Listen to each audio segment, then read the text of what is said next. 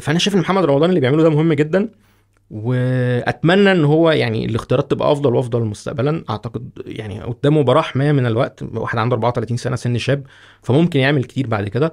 جعفر عمدة طبعا عدى في الشعبية كتير أي مسلسل عمله قبل كده أو أي فيلم خلاص هو ده يعني الكاركتر اللي هنفتكره بيه حاليا.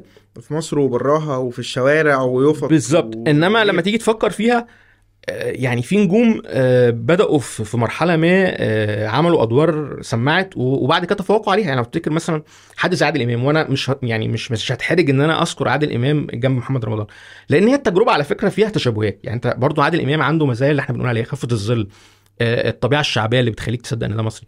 هو لما بدأ مثلا اخر السبعينات شخصيات زي الطاير في في مسلسل أحلام الفتى الطاير شخصيات زي اللي كان بيعملها في الأفلام الكوميدي شعبان تحت الصفر ورجب صفي الساخن أو كده. هو خد مود معين والناس توقعت انه هيتحبس فيه تمام؟ بس بعد كده طلع وعالي وبقى بيعمل بقى حاجات تانية آه، حاجة زي كركون في الشارع حاجة زي الإرهاب والكباب حاجة زي خلافه.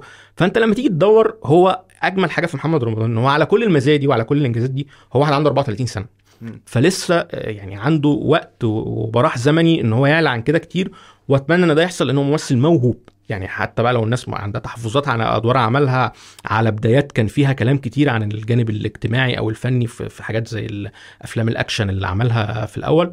إنما هو موهوب ولازم يبدأ يتبص له بشكل مختلف عن السائد اللي هو يقول لك إيه لا ده محمد رمضان ده يعني كده هقصاية شعبوية وهو ملوش فيها وعشان بس بيعمل بوظ الأخلاق وافسد المجتمع. وحاجة تانية الناس اللي بتقول إن سبب نجاح المسلسل النقط دي لازم يسألوا نفسهم طب الباقي ما نجحش ليه؟ يعني أنت السنة عندك ضرب نار. في شخصية برضو ذكورية وعنف وخلافه.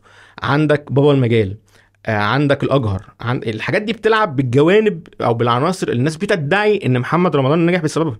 فلو كانت العناصر دي لوحدها كده تنجح أي حد كانت المسلسلات دي فرقعت هي كمان وبقينا بنسمع عنها إنما لأ هو محمد رمضان شاطر كممثل فلازم نديله حقه. يعني 80% من نجاح جعفر العمدة جاي من إن إحنا حبينا الشخصية دي وقاعدين نشجعها وده ما يجيش غير بأداء كويس. أنا لما بحاول كده أتخيل جعفر العمدة ده لو كان نفس الدور ونفس الأحداث ونفس الممثلين ونفس كل حاجة وادينا بس دور جعفر العمدة ده لأحمد السقا آه، أمير كرارة مثلا يعني آه عمرو سعد. لا ما كانش المسلسل ده هيفرق خالص. يعني المسلسل ده كان هيبقى هيمر مرور الكرام كده وما كانش حد هيتعلق بيه بنفس الدرجة الشعبية الحالية الموجودة يعني.